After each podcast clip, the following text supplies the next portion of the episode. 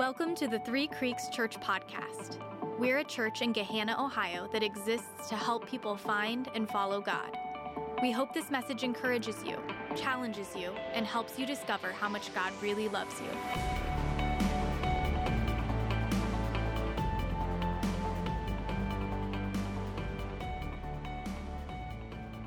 Well, good morning, Three Creeks. My name is Joel, and I get to be the pastor here. And if you are here for the first time, I want to echo what Chris said a few minutes ago. We are thankful that you're here, and we hope that uh, in in a few minutes after we're done, we hope that you feel when you walk out that you're glad that you came and that you felt welcomed and that you felt uh, that we, were, we are sincerely honored that you chose to spend a Sunday morning here with us. Also, like Chris said, we're in week two of a series called uh, Ephesians, and we're talking about becoming a church that's built on Christ. And, and uh, if you missed last week's message more than usual, I just want to encourage you to go back and listen to it or watch last week's message. I tried to lay a foundation for the whole series. And we're going to make our way through the book of Ephesians one verse at a time. And it will make a lot more sense if you go back and listen to week one. I tried to explain who wrote it and why they wrote it and who he wrote it to and, and what was going on in the city that he wrote it to. And, and I, I tried to give you a context for every verse that we're going to go through for the next few months. And so, uh, wherever podcasts are found, I believe you can find ours. And I hope that you'll go back and, and listen to it. I think it would be helpful. Uh, one thing that I mentioned last week, and I should mention again, is that this letter, the Ephesians, the book of Ephesians, was a letter written to a really young church in a really important city and they were facing a lot of social pressure to change and conform. And, and they too, I kid you not, met in a school rather than a church building. And they too needed to spiritually mature. And so, this is the perfect time for our church to go through this because all of those things are true about us. We are a young church, and we are in an important city, and we are facing pressure, and we do meet in a school, and we do need to mature spiritually as individuals and as a church. Ephesians, as I mentioned last week too, is theologically dense. It is rich. It is, uh, you got to go through slow. And one of the things that you should know about Ephesians and you should know about this series is that when we make our way through the end, when we go verse by verse through the whole book, we're going to get to the end, and it's going to be, you know, the end of chapter six, and we're going to close our Bibles and we're going to say, We did it. We went through Ephesians. The, the truth about Ephesians is that we could just, the next week, we could just open up to Ephesians chapter 1 again and run it back. It is that thick. It's like the golden corral of Bible books. You can't eat it all the first time through. And so, as I am trying to prepare these messages, I'm looking at these passages going, man, how do I explain all of this? And the bottom line is that I can't. And so, I've got to go and pray and, get, and say, God, what do you want for Three Creeks this time around? In our first go through. What do, what do you want us to hear on January 15th, 2023, for the people that are in that middle school? What do you want us to hear?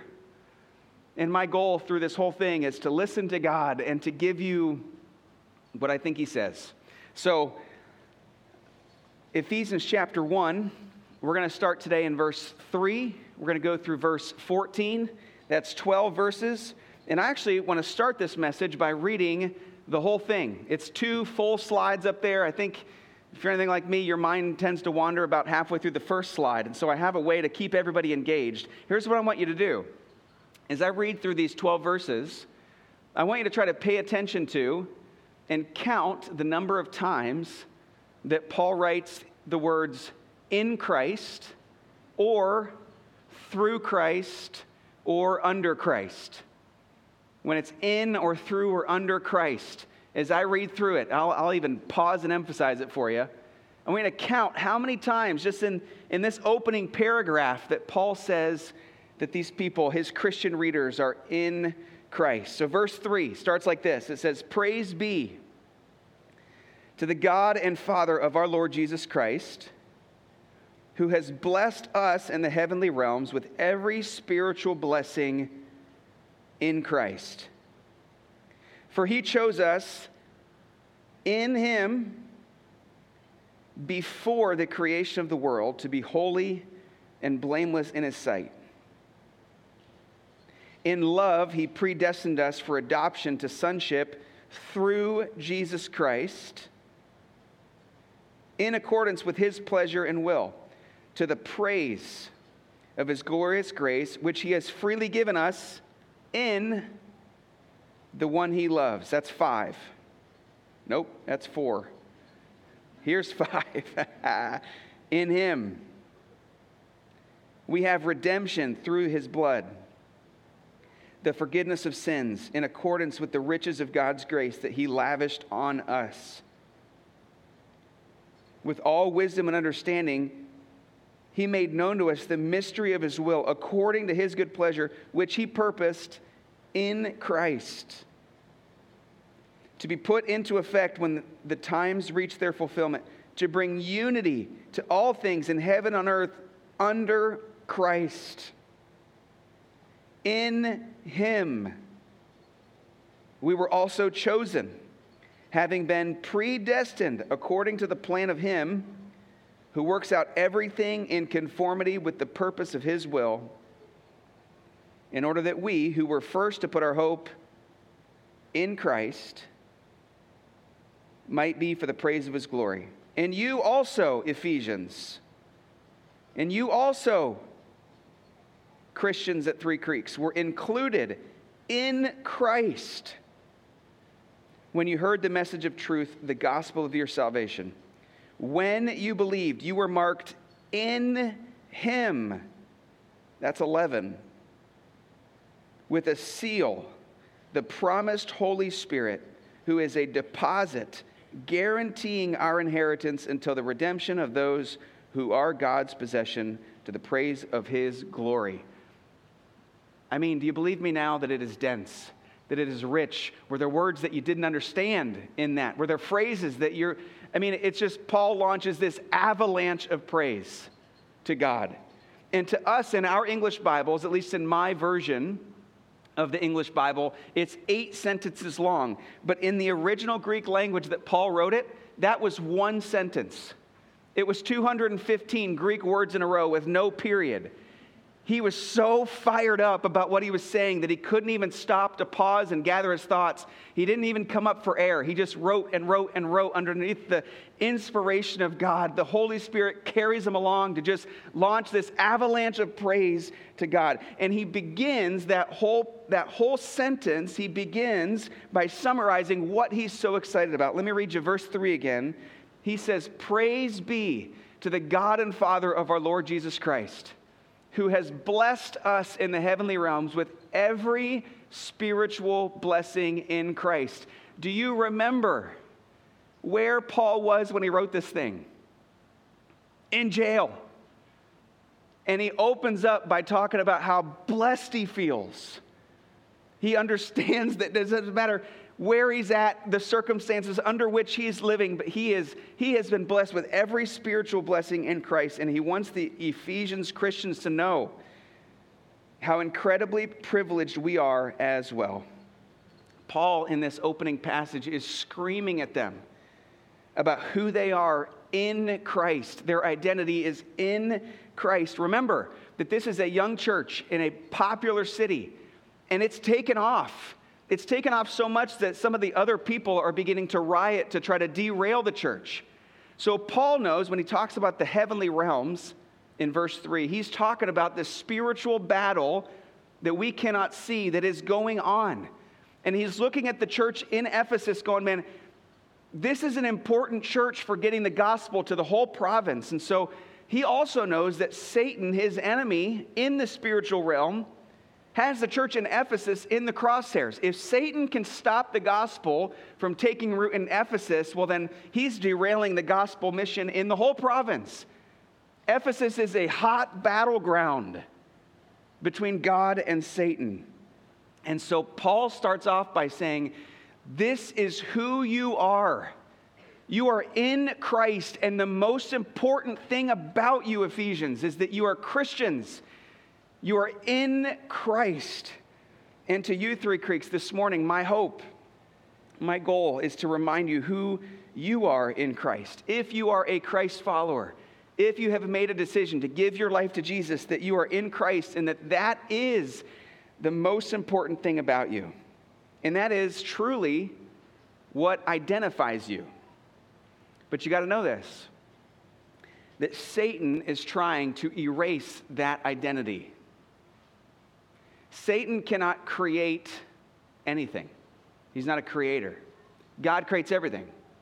But Satan takes what God creates and he, he tries to distort it, he tries to pervert it, he tries to erase it, he tries to destroy it. And Satan, listen, Satan cannot overpower God. There's no contest.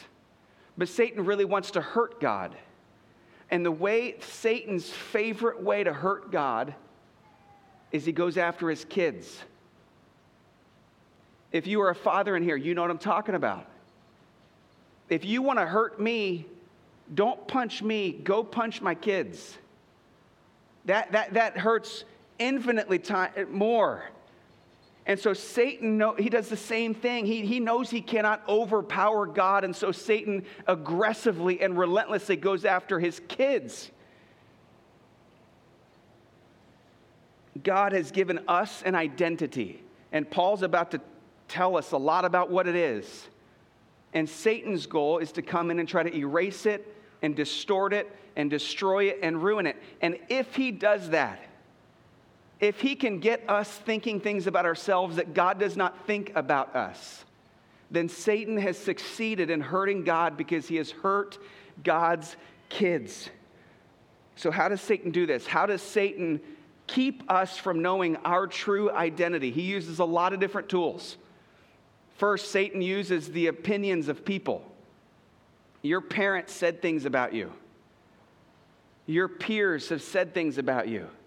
Maybe your partner has said something about you, enemies, friends. They've said things about you and they've molded you and they, they've given you this identity that may or may not be true. Satan uses hurt and painful experiences. If he can get us angry or bitter or feeling a lot of shame or guilt, then he, has, he knows that we're really not going to figure out who we are in Christ if he can get us thinking that way. Satan uses the media. He, he does every day. There's millions of messages bombarding us saying, You'll never be like them. You'll never have what they have. What happened to you? Why can't you cut it?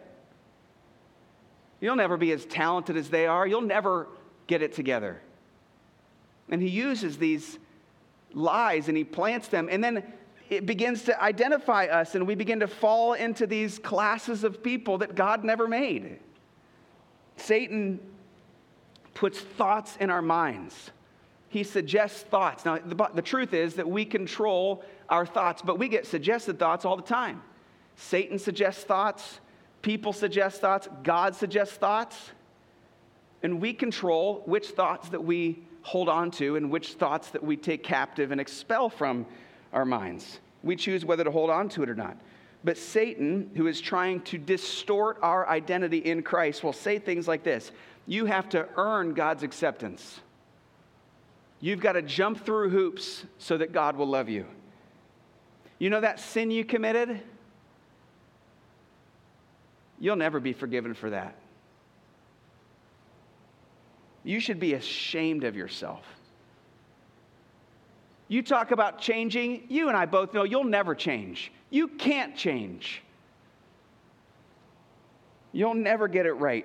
And if we start believing this stuff, he, it hides our true identity in Christ. And the number one tool that Satan uses to try to distort and destroy and erase our identity in Christ, if he can get us thinking that it's not the most important thing about us that God loves us and chose us and adopted us and redeemed us, if, if He can get us off of that, then He has succeeded in hurting God. The number one way that He tries to do that is He plants these lies in our heads and then He gets us to just repeat them back to ourselves. It's almost as if He can plant it, and if we start saying it to ourselves, then He can kind of leave us alone when we start saying things like, I don't have purpose, I'm worthless, I'll never get it right, I'll never be able to change, I should be ashamed of myself, I haven't been a Christian long enough for that. I'm not old enough or smart enough or disciplined enough or good enough to do these things that God wants me to do. Everybody else is gifted and I'm not. We begin to repeat these things to ourselves and they actually, it becomes our identity. And Satan has then succeeded in hurting God because he has erased and destroyed the true identity that God has given us as Christians. He puts ideas in our minds and we miss who we truly are. So, if all of these tools are being used against us, and they are, then praise God for the letter to the Ephesians because Paul writes 215 words in a row, screaming at them, This is who you really are. This is who God says you really are. And nobody gets to define you other than the one that created you. So what I want to do is I want to go back through that passage that I read. And there's actually there's more than this, but I don't have hours, so I picked 4 because I love lists and sometimes I love when they're short. So if you like taking notes, I picked out four things that God says about us. He says, This is actually your true identity. So here we go. Verse 4, 5, and 6. Here's the first one. 4. God chose us in Him before the creation of the world to be holy and blameless in his sight. In love, he predestined us for adoption to sonship through Jesus Christ in accordance with his pleasure and will, to, to the praise of his glorious grace, which he has freely given us in the one he loves. The first one is that we are adopted. We are adopted in love. God has adopted us into his family. And look at it right after it says adoption to sonship in accordance with his pleasure and will, which means that it pleased God to do it. Nobody had to twist his arm and say, Come on. It pleased him to do it. God has not just invited us to be servants and worshipers, but also his children. And to Paul's readers in this context, in the first century Greco Roman world, this had implications because only a son or a daughter would share in the inheritance. There were other people that felt like they were a part of the family. Servants would live with the family for decades, but they didn't share in the inheritance because they weren't adopted as children. And so when Paul writes, He has predestined us for adoption to sonship, that jumped off the page. Whoa! We are sharing in the inheritance, the Father has adopted us to share in the Son's inheritance, the glorious estate in heaven. My daughter Willow, my two year old, she is adopted, and she didn't do anything to deserve it. She was just born. That's it. And God put it on Morgan and I, Morgan's heart, and then I kind of got looped into it. God put it on our hearts to try to adopt a child into our family. And by the grace of God, there was a, a baby that was conceived. And Willow's courageous birth mom made an adoption plan for her child. And together we named her Willow Lynn. And Morgan and I went to the hospital, and Morgan didn't have to give birth. And then we adopted Willow and we brought her home, and now she is our child. And every right that our biological children, Judah and Cooper, get, Willow gets the same. In the Trainer family will, just because she's adopted doesn't mean that she doesn't get her share. Right now, she gets a third. It's, it's between 70 and $80, I think, right now. she gets a third of the inheritance because she's my child. She has been adopted into our family. She got the same number of Christmas presents. She too gets to eat cinnamon toast crunch. She gets clothes and shoes and stuffed animals and coloring books just like my other kids because she's adopted, she's in our family, and she shares in the inheritance.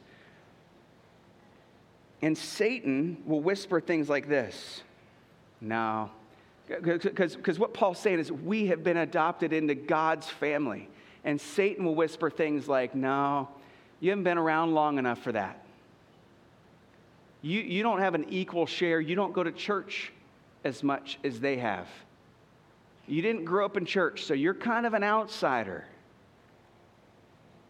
You've made too many mistakes. There are other people that are better Christians than you, and so don't be thinking you're some something special. These are the things that Satan will whisper, and I watch it. I watch it happen. Some people come in here full of confidence in their own spiritual walk, and it's because they've been around a while, and they should feel that way. But then some people who don't come as often, they almost come in and they hope that I don't ask them where they've been. And I just want everybody here to know that if you have put your faith in Christ, you are adopted into the family, equal inheritance. That is a lie that Satan is trying to feed you that you're some half as good Christian. The truth is that it was God's will to adopt you, and it pleases Him to adopt you. Nobody twisted His arm, and He brought you in, and He's pumped that you are in the family of God, and you belong. And somebody needed to hear that today. Let's look at the second one. Verse 7, it says, In Him we have redemption through His blood, the forgiveness of sins in accordance with the riches of God's grace that He lavished on us. Number two, we are redeemed. In the Bible, redemption means liberation from slavery upon the payment of ransom. And whether you know it or not, you were born as a sinner, naturally bent to rebel, shackled by sin, and unable to be free on your own But, and, but Christians have been redeemed. We've been liberated from this captivity that we once lived in. Now, but that doesn't mean, and I think you'll agree with me, that even if you have become a Christian and you have been redeemed, that does not mean that all of a sudden you have stopped sinning. It's almost as if we were born in a dark, cold prison cell, and the doors were shut, and there was a chain around them with a lock that you did not have the key to and without help, you had no hope. And this is the state of every person that is born with a sinful nature, bent to rebel. That's how, that's the setting before Christ. But Christ lived and died and rose again, and through that, got the keys. And it's as if Jesus Christ came in with the keys, punched the demon guard in the jugular, and opened the door so that we could be free and redeemed. But isn't this true?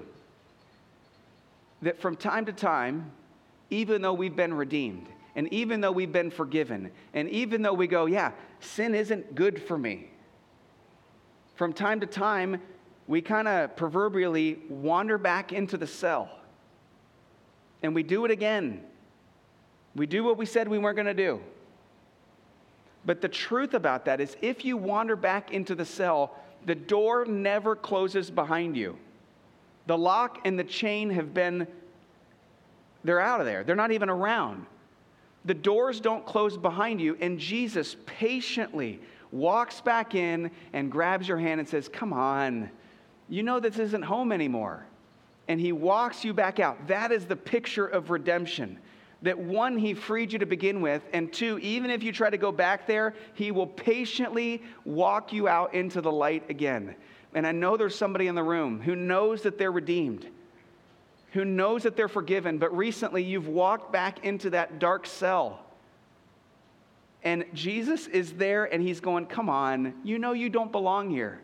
Let me walk you back out into the light. But what Satan will say is that I can't believe you're back in there you should be ashamed of yourself. You should keep that a secret because if you tell anybody, they're going to think less of you. You'll never change. These are the things that Satan says, and they're lies. They are lies, and it's not really who you are. The cell door will never shut behind you. And you just have to believe in Jesus again and say, Lead me out of this place. I don't belong here anymore because of what you have done for me. skipping down to verse 11. This is what verse 11 says In him, we were also chosen, having been predestined. Some of you guys are getting excited. According to the plan of him who works out everything in conformity with the purpose of his will, in order that we, who were the first to put our hope in Christ, might be for the praise of his glory. The third one is that we are chosen. We are adopted, we are redeemed, and we are chosen. Now, that is a word that you just can't fly by in a sermon. It is a profound word that has serious implications. There's another 40 minute sermon, and there's another 40 sermon series that could try to unpack that word chosen. I just want to take a couple minutes and see if I can shed some light on what Paul means. So let me, let me start with this. If I'm a Christian, if I've decided to give my life to Jesus, did I choose God or did God choose me? It's a loaded question because God, in his infinite knowledge and sovereignty, knows everything, right? The Bible's pretty clear about that. So, doesn't that imply that he knew whether or not I would choose to follow him or not? If he knows everything and he's sovereign he's omniscient, then doesn't that imply that he knew whether or not I was going to accept Jesus in my heart and continue to follow? Doesn't he know those things? But if, and if that's true, then does that imply that God chooses some and doesn't choose others? He excludes people. Is the invitation only for those that, are, that have been chosen or predestined, if you will? And those are good questions that they've been asked billions of times. When you come to this word chosen, and the word that we also read predestined in the Bible, somebody will inevitably raise their hand and they will say, Well, wait, wait, wait, wait, wait a minute. I decided to follow Jesus. I made that choice. I remember when I did it. I remember where I was. I chose that. And the answer to that person is, Well, of course you did. But the truth is that Scripture says that you would have never had the ability to decide to follow Jesus if God had not first decided on you before the creation of the world. That's what it says. So, how then do we reconcile the sovereignty of God and, and these passages that say that we are chosen, predestined, God knows everything, He is sovereign over all? How do we reconcile this and then also hold equally man's responsibility and free will to choose or not choose God because the Bible is really clear that this is true, and the Bible is really clear that this is true. I mean, how many times can you think of in the Bible where Jesus is going about his life where he gives people the choice to follow him or not? And some do and some don't, and they choose it. So, how do we reconcile? How do we hold these together? What some people will say, is you've got to pick one or the other. You've got to pick a side. You've got to choose. You're going to believe over here in predestination. You can be a Calvinist, or you're going to believe in free will and be an Arminian. Which one? Pick a side. And then somebody will inevitably say, well, no, no, no, that's a bad idea.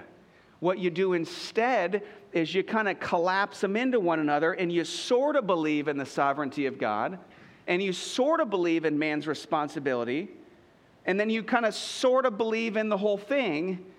And in the words of Alistair Begg, you get a theological dog's breakfast.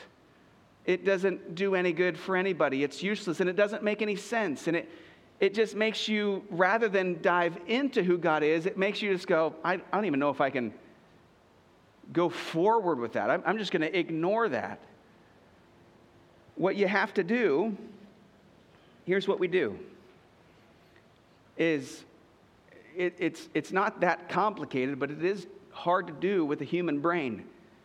You believe both things because both things are taught. And you don't partially believe either of them, you believe both of them in their entirety. The bottom line is that with a human brain, you'll never be able to fully understand how these two work together.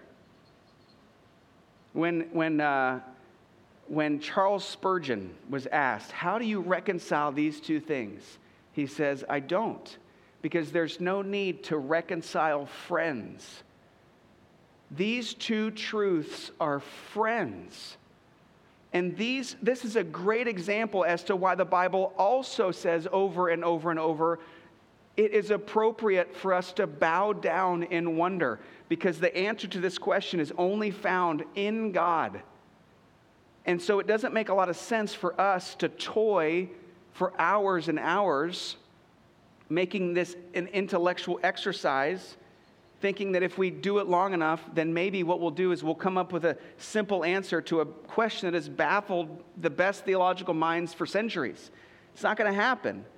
And so we have to abandon our addiction to control and closure and understanding everything and just bow down and wonder and go, My thoughts are not as high as your thoughts. My ways are not as high as your ways. And so I'm actually going to have to go to sleep tonight knowing that you are in control and I am not. That's a hard thing for a human to do. But the truth is that the Bible teaches both things, and don't believe either of them halfway. Believe both of them the whole way. And if I could just kind of close with the best illustration that I've ever heard about how this works together, it is as though becoming a Christian is like walking through a door. And on the front of the door, it's a white door and there's black letters. And it's the words of Jesus. And it says on, it's painted on the door, Come to me, everybody who is weary and burdened, and I will give you rest. It is an invitation to the entire universe. Come to me. Jesus said it.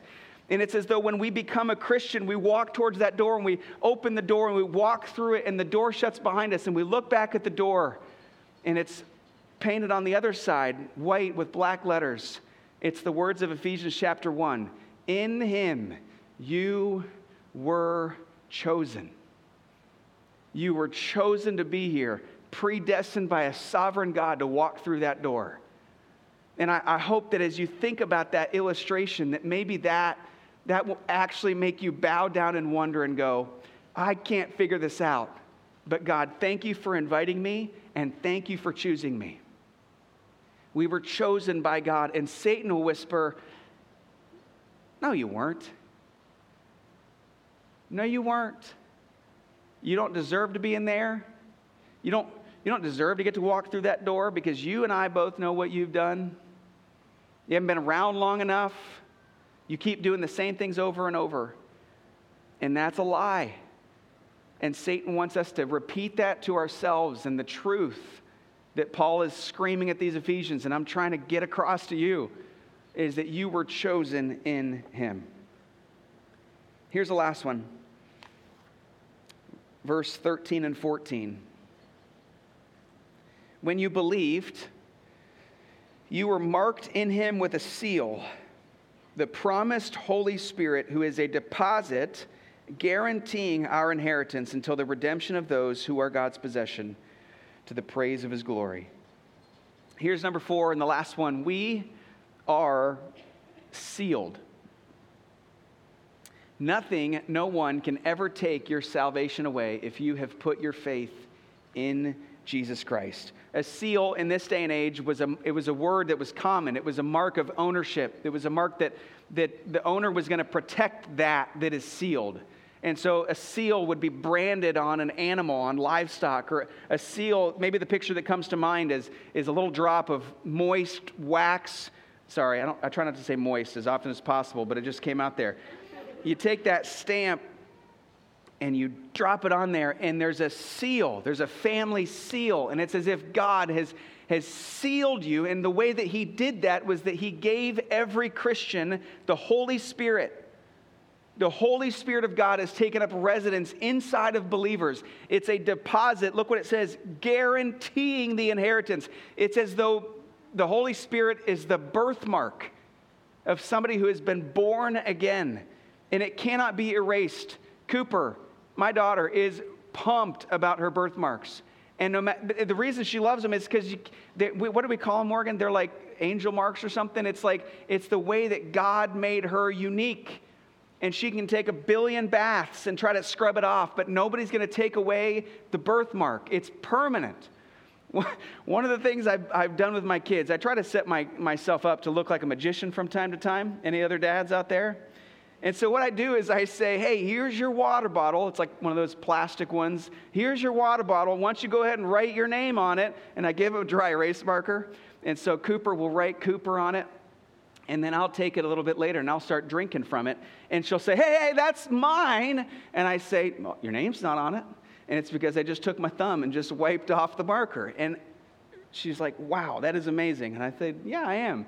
And but when we get them a, a real water bottle, you know, one that's like $14.99 water bottle, and I don't want them to lose it at school, I take a double wide, thick black Sharpie and I write on the lid and I write on the side and I write on the bottom because I don't want them to lose it. And, and then I blow on it and I shake it a little bit and I rub it just to make sure it's not going to come off. That's what I do when, I, when something belongs to me and I'm not letting anybody else take it. If you're taking notes, write this down. God uses Sharpies. He's, he doesn't use a dry erase marker and wait until you're good enough or you're, you go to church enough or join a group. He does, it's not how it works. If you have put your faith in Jesus Christ, He has taken a huge Sharpie and He wrote His name on you, sealed. He gave you the Holy Spirit. And Satan will try to come in and whisper and say, No, no, no. You used to be in, but recently you. You still think you're in? And the truth of what Paul is saying is that if you're in, you're in. It's permanent. You've been chosen by the Father and redeemed by the Son and sealed with the Spirit, and your future could not be more secure. Friends, we are adopted, we are redeemed, we are chosen, and we are sealed. And the way that we see ourselves, the way that we see ourselves has implications in all of our lives. It will determine whether or not we will be joyful, full of hope, and able to use able for God to use us to do what he wants us to do and Satan is hard at work all the time trying to erase these words from our vocabulary. He wants us to be full of shame and guilt and regret and pain and anger and bitterness. He doesn't want us to remember that we are adopted and redeemed and chosen and sealed by the Holy Spirit. Can I just ask a pointed question this morning as we close? What is a lie that Satan has been feeding you? Something that isn't true that has crept into your identity. Was it something one of your parents said to you when you were a kid? Was it something that a coach said to you? And you've held on to it and it hurts.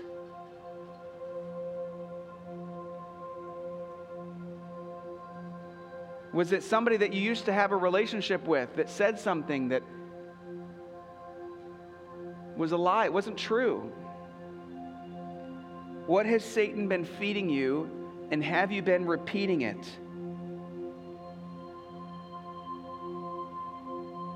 What is a lie you've been believing about yourself? What Paul wants the Ephesians to do and what I want us to do is stop believing these things that have been said about us.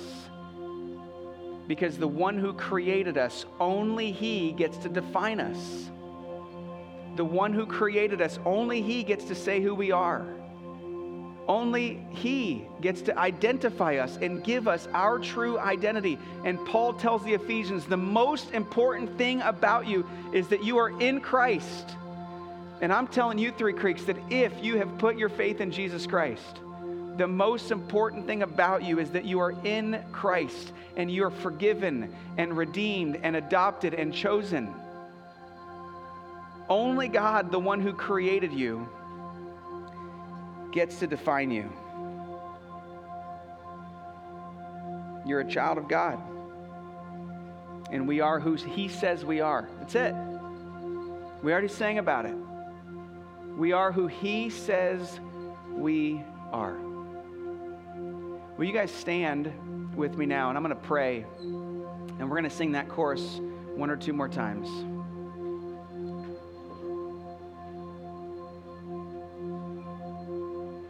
Father, I pray over your church. This is your church, God.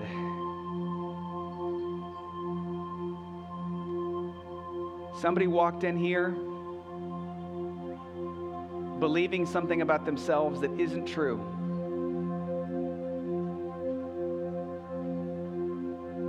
Somebody walked in here feeling worthless, feeling like it was their fault, feeling ashamed, feeling like they don't measure up to a sibling or a coworker, to a friend. Father, there are some deep seated pieces of our identities that aren't true. Some of us had parents that said things that weren't true. And some of us had coaches or friends or peers that have said things that aren't true. But Father, we we admit that they have crept into our identities.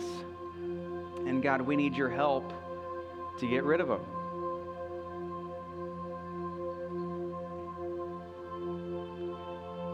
And so, Father, as our church sings this song,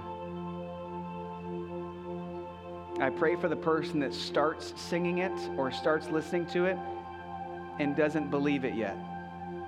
And that over the course of a few minutes, as we declare these true things about who you are and who we are, that you would draw our hearts to understand how you see us, that we are adopted, that we are redeemed, that we are chosen, and that we are sealed.